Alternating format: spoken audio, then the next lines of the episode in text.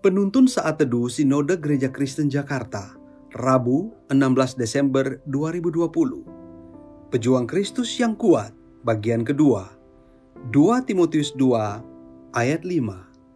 Seorang olahragawan hanya dapat memperoleh mahkota sebagai juara apabila ia bertanding menurut peraturan-peraturan olahraga. Pada tahun 1983, seorang peternak domba bernama Cliff Young mengejutkan dunia dengan meraih juara pertama lomba ultramaraton 875 km dari Melbourne ke Sydney di usia 61 tahun.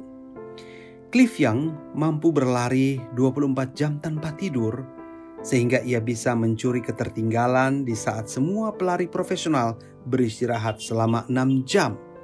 Saat ditanya apa rahasianya, Olahragawan ini berkata bahwa sejak muda ia sudah berlari mengumpulkan 2000 ekor domba orang tuanya.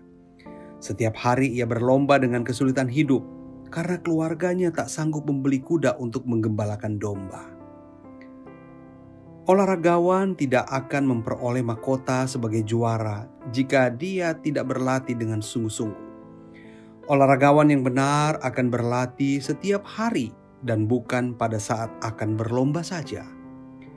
Jika dia berlatih pada saat akan menghadapi perlombaan saja, maka ia sedang mempersiapkan kekalahannya. Untuk itu diperlukan yang disebut dengan kedisiplinan. Kedisiplinan dalam berlatih akan memacu keterampilan dan kekuatan sang olahragawan sehingga dapat bersaing dengan ketat pada saat pertandingan. Kedisiplinan dalam berlatih juga akan meningkatkan stamina dalam bertanding. Hal ini serupa dalam kerohanian. Kedisiplinan secara rohani juga sangat mutlak diperlukan agar kita sanggup melawan si musuh, yaitu iblis. Ketika kita bermalas-malasan dalam membaca firman Tuhan, doa pribadi, mengikuti ibadah atau persekutuan, dan lainnya, maka kekuatan tubuh rohani kita akan melemah. Kita dapat dengan mudah dikalahkan oleh tipu daya si iblis.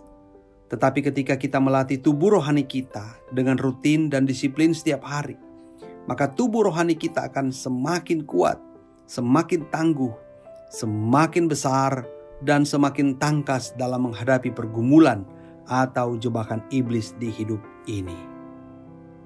Saudaraku, apa pun persoalan yang sedang merintangi hidup kita saat ini, jadikanlah itu sebagai sebuah perlombaan yang bermanfaat untuk menguji ketangguhan iman kita tapi sekaligus juga menjadi medan latih untuk mempersiapkan perlombaan-perlombaan besar pada masa-masa yang akan datang. Perlombaan masa depan itu bisa saja berupa ujian iman atau sebuah masa kesukaran yang lebih besar.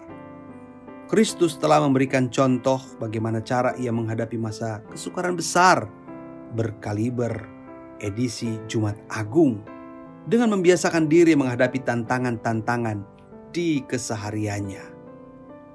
Persoalan hidup yang menerpa tak akan melemahkan, tapi menguatkan orang percaya yang selalu melihat pergumulan sebagai alat latihan iman.